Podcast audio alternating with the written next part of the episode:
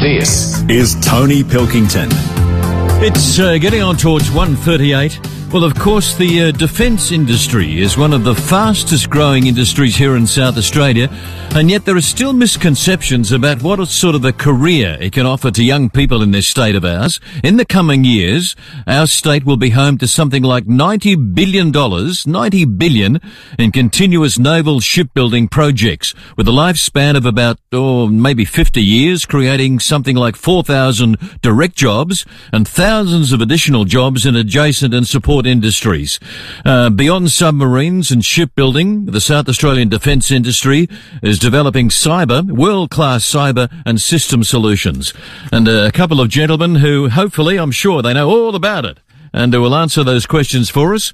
We've got the um, the gentleman who has uh, been appointed the Defence uh, SA Chief Executive about uh, four or five years ago, Richard Price, and also a, a, digital specialist at BAE Systems Maritime here in Adelaide, Kyal Tripodi. Gentlemen, good afternoon and welcome. Thank you for coming in. Uh, I mean, this is uh, something that you are familiar with. I mean, you're involved in every day. For a lot of us, we're saying it sounds great. Uh, Richard, what are some of the, the major defence projects that you'll be working on over God knows how many years here in Adelaide?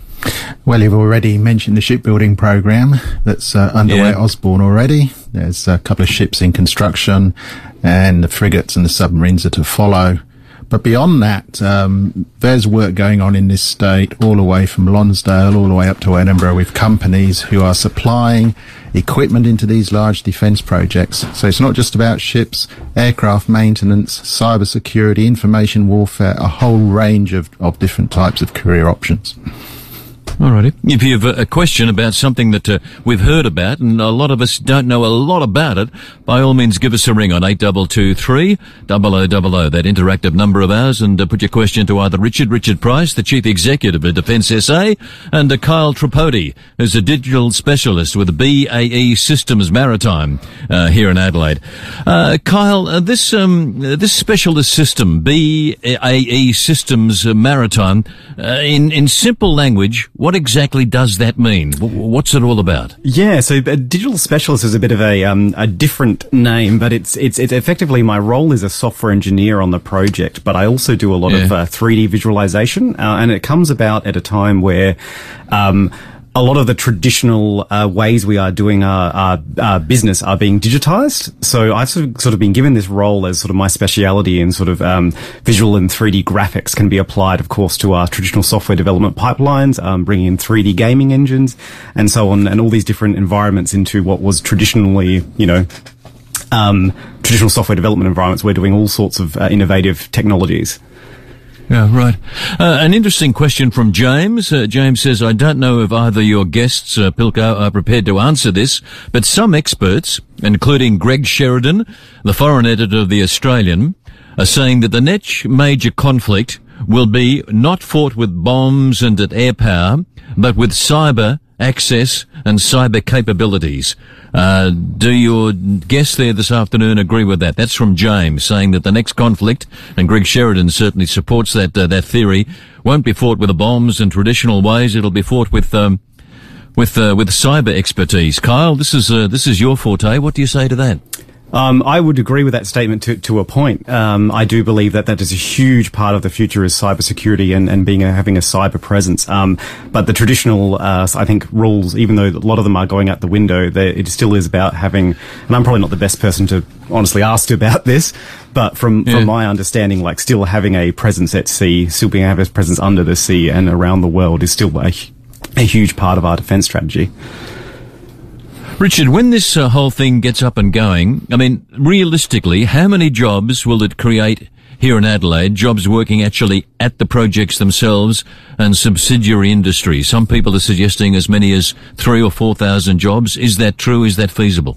Absolutely, it's true, and it's probably more than that as well because the shipbuilding. More than that, yeah. Yeah, shipbuilding and uh, submarines themselves require three to four thousand people, and beyond that, the information warfare things we've been talking about at Edinburgh, um, they, they're massive employers as well. So um, as as a country, we need to become more self reliant in these industries, which is why we are going to end up with jobs here for decades to come. Richard, uh, a lot of people thinking that well, if you're talking about the defence industry as such, you'll need to join up with the ADF, whether it be the Army, the Navy, or the Air Force. That's not true, is it? No, no it was very surprising research we did that discovered that uh, many people thought that was the case. Really? It's never been the yeah. case. Industry is generally mainly from people who've come out of uh, either the further education system or universities. Um, they are typically have to be Australian citizens so they can get a defence clearance, but they haven't worked in the military. So, you know, my own industry experience, I'd have said less than 5% of our workforce actually had military experience. Mm-hmm. Other than engineering, and that's the one that immediately comes to mind, Richmond. Uh, Richard, what other jobs and careers uh, could you expect to find in this uh, defence industry state of ours, as hopefully it will become? So it's like any business. You have the full range of jobs um, from support staff, administrators, um, lawyers. Um, those are jobs that are all part of normal business. But on top of that, um, software engineers, engineers, logisticians, people who run warehousing, you know, because there's vast amounts of equipment to be stored and protected and looked after. So it really is any sort of job you'd see in a large industrial enterprise you'll find uh, in the defence industry. From uh, Isabel, a question to both gentlemen. She says, uh, is our submarine uh, program uh, feasible? Is it uh, affordable? And is it uh, on time? Good question, Isabel. Okay, the submarine project. Uh, uh, Richard, perhaps. Uh, uh, yeah, I guess my answer to that question is well, what is the alternative? um, submarines. We're in Australia in a unique situation. We are a long way away from many other parts of the world, and that means that we require special submarines.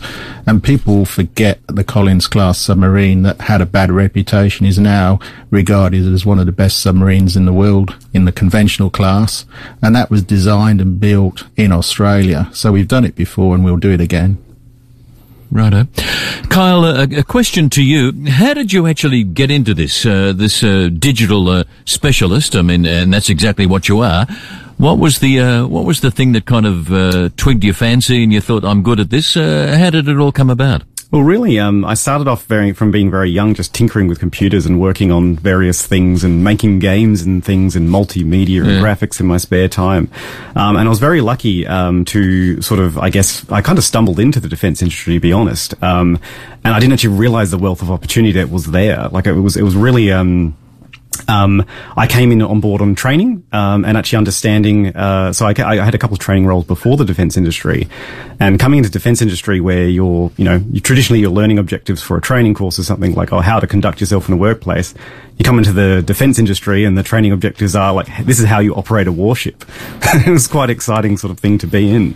Um, so yeah, I've, um, sort of, I guess, doubled down in that space and I've, I've, I've, had a fantastic time, you know, learning all sorts of new things that are really sort of out of my wheelhouse, I would say. Alrighty, Rolly sends us an email on air here at 5AA.com.au. Uh, Rolly's question is, uh, we hear quite often when we're talking about uh, the defence industry, the uh, the issue of space. Uh, to one of your guests, we'll put it to Richard. Richard, of course, is the, the boss of the whole show. Richard, uh, what what factor, how big a, a factor will the uh, will the space involvement be in this industry, this defence industry of ours? Well, Defence uh, currently is the largest direct procurer of space services in the country in terms of. When you space, say space services, Richard, what do you mean? Uh, communications, um, surveillance. You know, um, we've all looked at uh, satellite pictures from Google Maps, or Defence does that on steroids. So yeah. Defence is, is a large consumer of those sorts of services. So as we build up sovereign capability, well, you know, which basically means having things that we can do locally in Australia, that inevitably will grow our space industry in the state. We've already got several thousand people who are actually engaged in some way or form in space in South Australia. Not a lot of people know yeah. that, but uh, right. it is really beginning to take off. And the fantastic thing about space is that everybody loves it. So we find when we go to schools and we talk about the space industry, the level of excitement and enthusiasm among young people is tremendous. I can imagine. Yeah, because it's such a, well, I hate to use the, such a sexy thing, or yeah. space industry. Wow, that sounds good. Um, you mentioned before, Richard, there's something like a 4,000 direct jobs. Keith's question uh, via a text is, okay, 4,000 direct jobs sounds wonderful. How many extra jobs in adjacent and support industries do you imagine? And what are, will be some of those adjacent and support industries to be the beneficiaries of this program when it gets up and running? Well, I guess one of the uh, things about these jobs is that they're generally higher paying than equivalent ones in other industries. So that generates an awful lot of disposable income for the employees who spend that money throughout our community, which uh, has all those beneficial benefits. Um, there's lots of companies in the state already who work in what's called the supply chain. They put uh, bits, uh, may make things that are used in the shipyard those supply chain companies are traditionally working in non-defense manufacturing as well. So there's a, a whole broad range of, of occupations from machinists all the way through to the software engineers uh, that we see here. Richard, if uh, you don't mind, a personal question. Uh, your background. You're now the chief executive of Defence SA. Uh, what was your background before the uh, the current the current role? Well, I, I worked with Saab for 20 years. Um, I was a CEO of Saab Australia, went to work in Stockholm for some time as well. Uh, and how did I get into the defence industry? Well, I wanted to be an Air Force pilot. So having said you don't have to be in the Defence Force, I didn't get to be in the Defence Force. But uh, I actually came out the other side having failed my uh, medical to be a pilot going, well, what am I going to do now? So um, I ended up going to university and doing electronic engineering because I heard that was the coming thing, and it all took off from that. Well, there you are. We're talking with the, the Chief Executive of Defence SA, Richard Pryor, and Kyal Tripodi, who's the Digital Specialist for BAE Systems Maritime here in Adelaide. If you've got a question about this uh, defence industry and it sounds like an exciting future for South Australia, by all means give us a ring or a text or, or an email, whatever the case might be. What have we got? It's just on 11 minutes to 2 now. Back in a moment. Hearing Australia.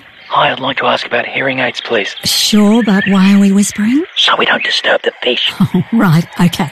Well, for over 70 years, Hearing Australia has helped a million Australians with hearing loss discover the secret to celebrating the sounds they love. Do you have a secret for catching fish too? Oh, I'm afraid not.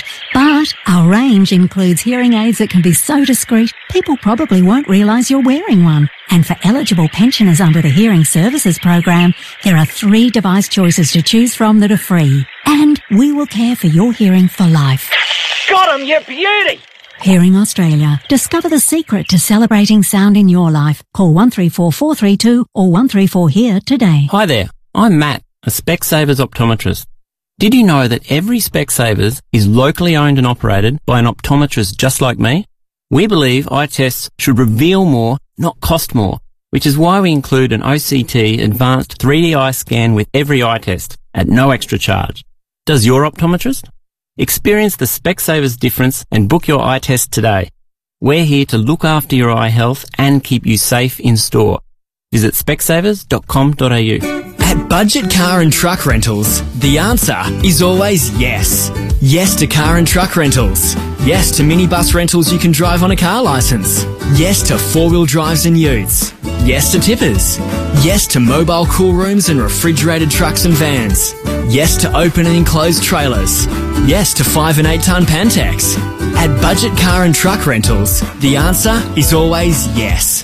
Call 13 27 27. These days, choosing the right home loan is like selecting a fine wine. You want one that suits your palate, that's been handpicked for you from a full range of options and has only gotten better and better over time. In fact, you want a mortgage choice broker who's got the nose for it and knows what you need. Cheers. Search Mortgage Choice for genuine advice and home loan options from your local expert. The new Nissan Navara has landed. It's got a 3.5 ton brake towing capacity, 1 ton payload, and an intelligent off-road around view monitor. Head to your Nissan dealer for a test drive. T's and C's apply. Who can fix the shower? Service today. Who can fix the power? Service today. Yes, we can, is what we say. Service today. Every time you see our bright yellow trucks in your area, we're helping out your neighbours. We can help you too. So for the best plumbing, electrical, heating and cooling work, call Service Today 24-7. Can you fix the shower? Yes, we can. Can you fix the power? Yes, we can. Yes, we can, is what we say. Service today. Call 1300 Service. Amelia, Damien and Jamie Grant from Fulham Funerals. Fulham Funerals have been caring for South Australian families for over 25 years. Our pillars are dignity, quality and affordability. Every Fulham funeral is conducted with the utmost care and respect. And with three Fulham funeral locations across Adelaide. We oversee everything from traditional funerals, celebrations of life, even the smallest funerals. Plus we cater for all religions and beliefs. Our family, caring for your family. Call or go online at fulhamfunerals.com.au. Scraped your caravan? Walker Crash Repairs, an RAA approved caravan crash repairer. This is Tony Pilkington. It's uh, getting on towards seven minutes to two. Walker Caravan Crash Repairs up there on Churchill Road at Prospect. I said a little before you get to Regency Road, right opposite the whopping big Bunnings store. You can park right out front. As soon as you work in, walk into the workshop, it's spotlessly clean. You've got young fellas like Sean and Mark who take an absolute pride in what they do. Not only do that, but they're good at it. RAA approved, so the caravan of yours is in need of some uh, crash repair work, whether it be a minor job or perhaps an in-between or a complete overhaul. They can do it expertly. Have your caravan looking a million dollars in time for some holiday motoring come Christmas time. Walker Caravan Crash Repairs at 287 Churchill Road, up there at Prospect, right opposite the big Bunnings store, a little before Regency Road. Our guests, uh, Richard Price, who's the Chief Executive of Defence SA, and Kyal Tripodi, a digital specialist with the BAE Systems Maritime here in uh, Australia. I mean, in the coming years, something like 90 billion, not million, but billion, million in continuing naval shipbuilding projects will be going ahead.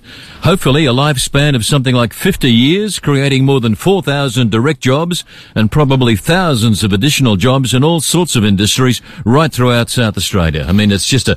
Richard, um, uh, we're delighted to have it here in South Australia. How come we won it? Was our uh, tender process better, or just the location? What was the uh, what was the definitive? Because I'd imagine the WA and uh, other places would have been keen to uh, to have gotten hold of this. How do we end up with it uh, here in our own lap? Pleased and all as we are. Yeah, well, it, it all goes back to an investment was made at the Osborne Naval Shipyard, or as it used to be called, Techport. Uh, probably yeah. 15 years ago now to build a ship lift, which is a way of getting large warships in and out of the water. It's a very bit of in expensive infrastructure, and that's the only ship lift of its kind in the country. And that was a strategic uh, decision the government of the day made to be ready for these projects. And so when these projects came along, um, there was only one place you could uh, effectively build them, which was in Adelaide. All right. Okay. Yeah. So as simple as that. Just the fact that the the the accessibility of getting them in and out of the water. Exactly. Uh, uh, um, the, yeah. Yeah, and and that led to the Air Warfare Destroyer project, uh, which, interesting enough, the last ship was declared fully operational last week, um, and that project built up a workforce. So it, it's not right to say we're starting from a clean sheet here. We've built submarines, we've built the air warfare destroyers, so we've got the core expertise. We just need a lot more of it. Kyal uh, Kyal Tripodi is the uh, the specialist when it comes to uh, uh digital matters. Kyal, the, the question the uh, the Collins class subs. Um, with the uh, the expertise going into them and the upgrading going into them, how long could we realistically imagine that these will be proficient when you consider some of the some of the opponents they'll be up against in years to come? Uh, look, I don't, I don't think that's really a question for me, um, because my background is really shipbuilding, um, sort of building yeah. on the, talking about the Air Warfare Destroyer project. I've sort of been on the shipbuilding side for the last 10 years, sort of, and it's been yeah. quite a great thing to see those, um, finish their operational readiness, but I haven't actually been on the Collins class. I don't think I'm quite, I don't know, Richard, whether you've got to. Yeah, those, uh, those submarines are going to be serving our, our nation probably for another 20 years um, once they've been upgraded. Absolutely, yeah. yes. Um, and, and, submarines, um, their life depends on um, on how much they're used and the ways they're used. So it's quite uh, feasible to look at and survey their hulls and, and make a very good determination of how they last. And the government at the moment is going to do a big upgrade of those boats. Richard, what do you say to the people? Not all that many, but some people are saying, forget the Collins class. We should, in fact, be looking at, uh, at nuclear submarines if we uh, really do want to look ahead Yeah. 50, 60 years from now? Thanks for asking me expensive? that. Yeah, no, thanks for asking that because I've just won five dollars because I I bet my colleague here that someone would ask that question. oh, right. okay. um, so um, the reality is you don't just build a nuclear submarine. You need a whole industry around it to be able to operate nuclear power plants um, safely, which of course is fundamental to this. So if Australia was ever to embark on that journey, they'd need to build up a civilian nuclear industry first. All Um, right, so it's a, and a lot it's of subsidiary industries to support it. Yeah, Yeah, absolutely. righto. At uh, Toorak Gardens, with a question for the gentleman, uh, Ben has given us a ring from there. Benjamin, good afternoon. Go ahead, you've got a question. Hello, guys. I think it was just answered, actually. I wanted to know if it was too late to stop building the diesels and put in nuclear. Was that the question that we happened just before? Well, it was, yeah, Yes. along those lines. And uh, I said Richard had a bet, I think, with Kyal that uh, uh, before coming in that there would be uh, $5 on the line because somebody would ask, is indeed it feasible to build nuclear submarines to look ahead somewhat? Yeah, So, and- Ben, uh, the question.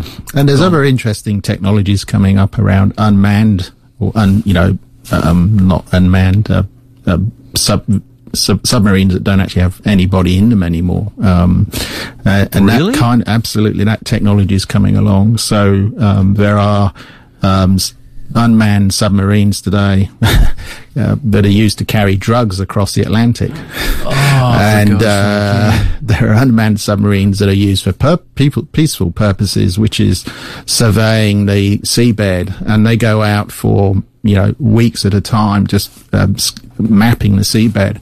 So those sorts of tele- technologies are coming along, uh, and so I think in you know thirty years. Um, there will be a whole different shape to, to what some of these things look like. Oh, God, the mind boggles. Mm-hmm. Richard, thank you for coming in this afternoon. Richard Price, the Chief Executive of Defence SA, and Carl Tripodi, a digital specialist uh, working here in Adelaide on this uh, massive defence project of ours. Gentlemen, thank you for your time and continued good luck with the uh, with the project. It's worth a lot of money to the state of ours. It's a couple of minutes to two o'clock. Back with our vet a little bit after the two o'clock news.